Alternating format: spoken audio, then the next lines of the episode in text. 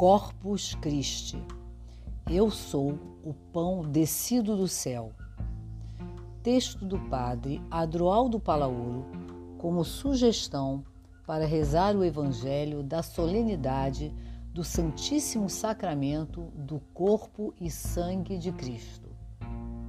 Evangelho de São João, capítulo 6, versículos de 51 a 58.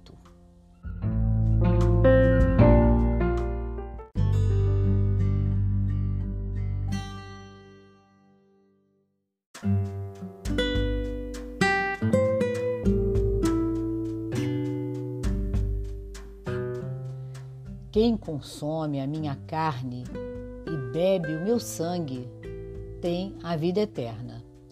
João 6, versículo 54. Com a afirmação Eu sou o pão vivo que desceu do céu, Jesus manifesta o sentido de sua encarnação.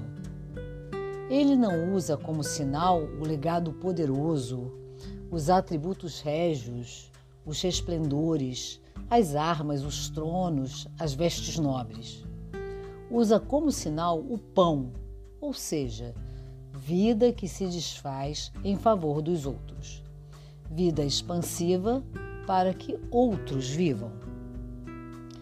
Jesus compreendeu-se a si mesmo no pão, ou seja, ser para os outros alimento e alegria grãos e espigas moídos para alimentar.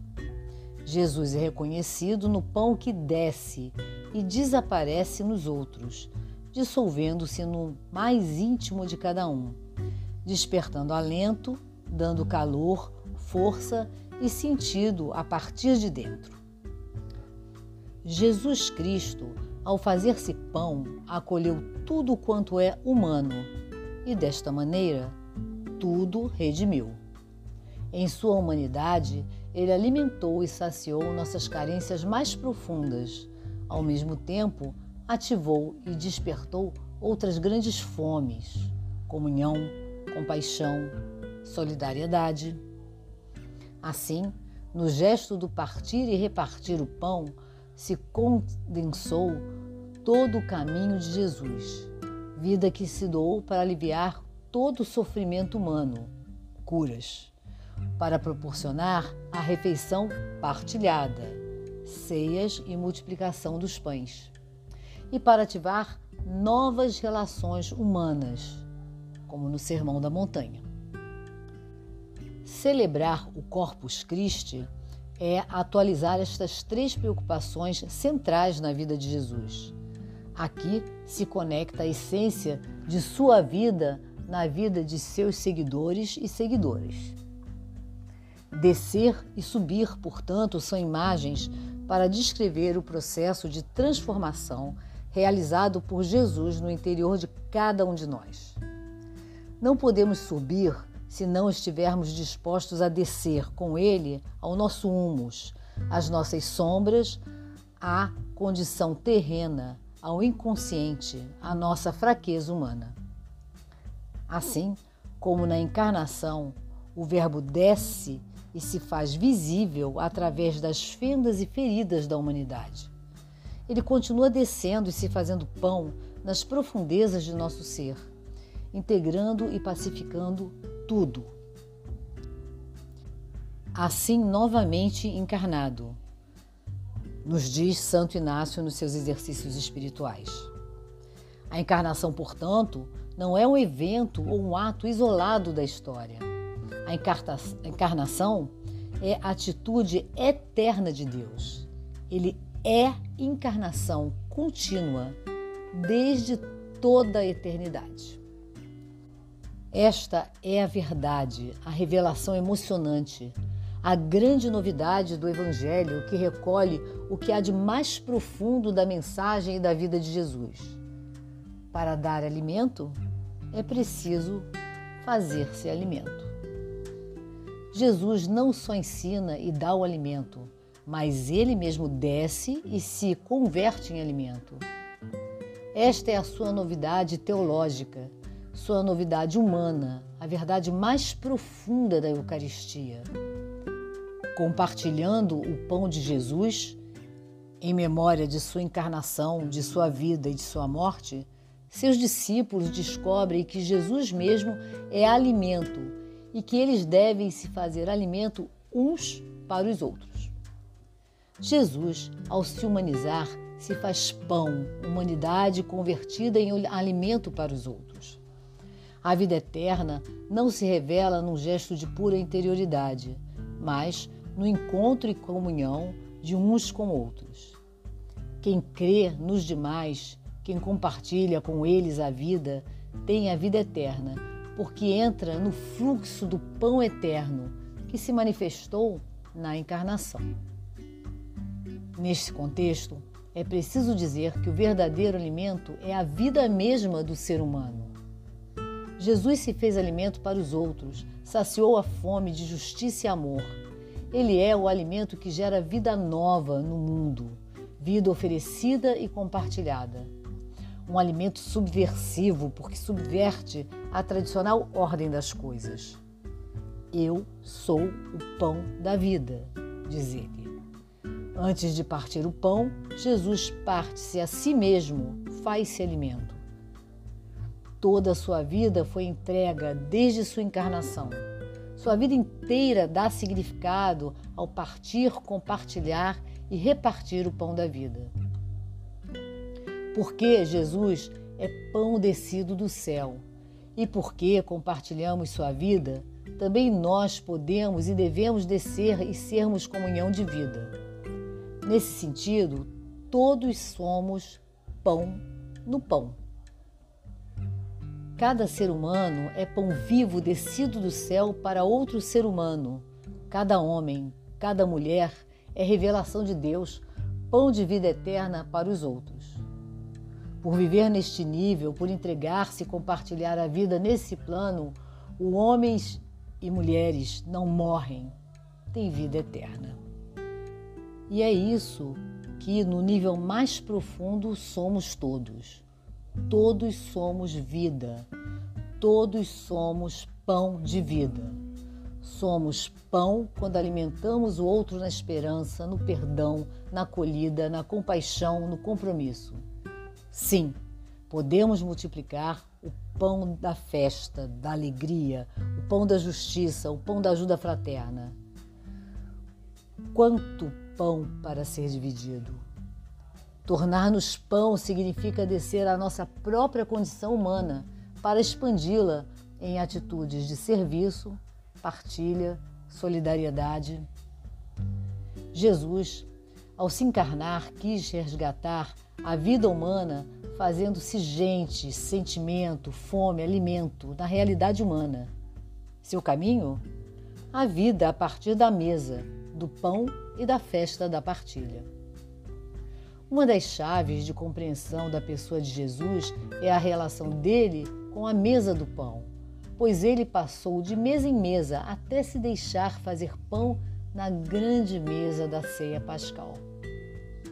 Em todos os encontros de Jesus com os excluídos do reino, ele sempre os incluiu em suas refeições. Se para nós a mesa já era bendita, sagrada, depois da encarnação e da vida de Jesus, ela se tornou mais ainda um lugar de encontro no sacramento do pão partilhado. Desde então, cada vez que dela nos aproximamos, o Verbo feito carne continua sua ação salvífica, recriando cada vez mais a vida em expansão. De fato, depois do Verbo fazer-se carne e pão, a mesa eucarística tornou-se lugar de transformação, de evolução humana e cósmica, o lugar de comunhão por excelência com o Criador. Na pregação de Jesus e mais tarde na experiência das primeiras comunidades, deu-se um salto qualitativo. Do pão se passou ao pão vivo, da água aos rios de água viva que emanam nas entranhas, do vinho ao sangue que é expressão da vida. Jesus pediu ir mais além daquilo que os cinco sentidos podem captar, para abrir-nos ao mistério da vida partilhada e entregue. Simbolicamente, na Eucaristia, o pão é partido para significar a doação de Jesus. e ao comermos deste pão, aceitamos ser como o grão de trigo que, caído no chão da história, produz frutos para o bem de todos. Essa presença mística de Cristo em nós dinamiza pela Eucaristia, consagra irmãos solidários, cidadãos do mundo. Aqui está o fundamento do seguimento de Jesus. Portanto, o primeiro sinal da Eucaristia não é o pão em si, mas o pão partido, preparado para ser comido. Durante séculos, chamou-se a Eucaristia de fração do pão. Não se trata do pão como coisa, mas do gesto de partir e repartir.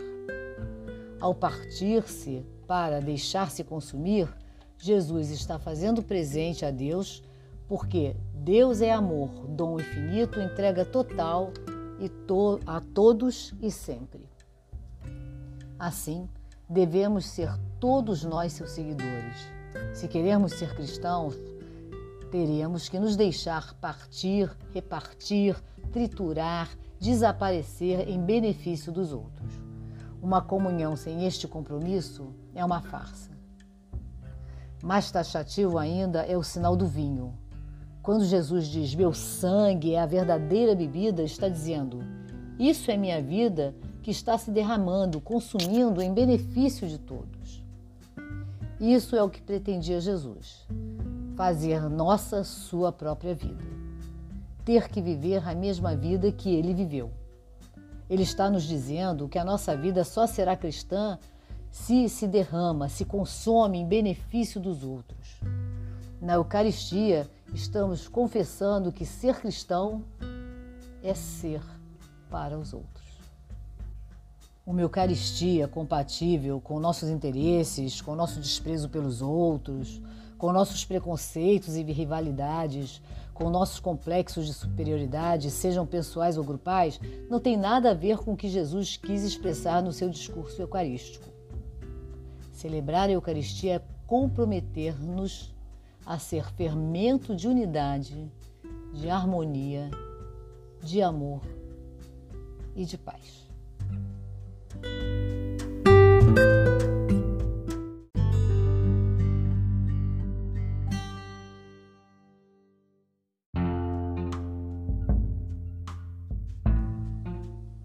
na oração.